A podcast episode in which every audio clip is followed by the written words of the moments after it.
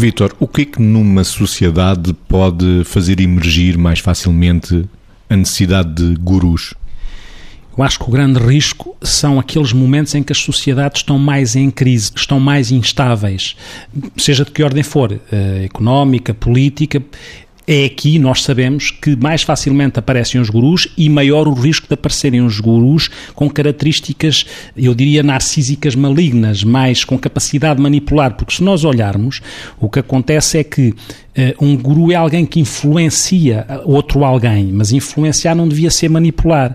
Mas muitas vezes os gurus precisam de uma coisa que é e têm, essa, uma capacidade carismática. Eh, esta coisa do carisma quer dizer etimologicamente de inspiração divina. Só que o carisma pode ser positivo ou negativo. Nem, ter carisma não é sempre uma coisa boa, porque Hitler também tinha provavelmente carisma e deu, deu o resultado que deu. E por isso, e lá está, e a sociedade num momento particular,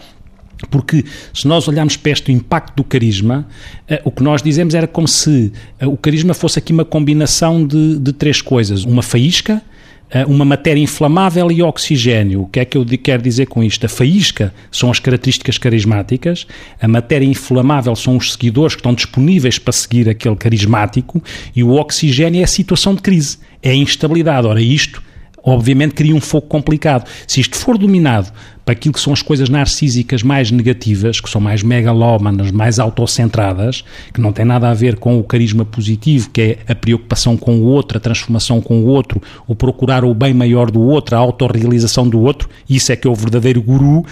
se se corre o risco contrário, do lado negativo do carisma, é evidente que pode dar muito mau resultado e as sociedades instáveis são facilitadoras deste processo. E do processo que estamos a falar é a emergência de gurus, Margarida.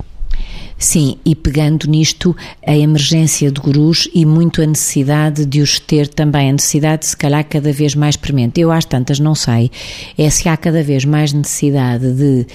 de haver gurus ou, ou de ter gurus ou de se eh, procurar impor como guru. Ou seja, também há este lado que são aquelas pessoas, eh, e o Vitor falava destas personalidades mais narcísicas, aquelas pessoas que, não tendo quase nada que de facto de, de sustentável, de profundo, de consistente, que as faz ser gurus, recorrem a meios ou, se quisermos, a estratégias, muitas vezes até por defesas eh, menos saudáveis, nomeadamente de fuga de si mesmo mesmas e, portanto, de afirmação muito daquilo que não são, portanto, uma afirmação superficial, portanto, uma coisa que apela à forma com muito pouco conteúdo, mas que de algum modo tem a capacidade de mobilizar por influência quem está à volta, porque de certa maneira também está ávido de se instalar em algum sítio por pobreza de relação consigo mesmo. Ou seja, o que eu acho que é preciso é termos cuidado com alguns vazios individuais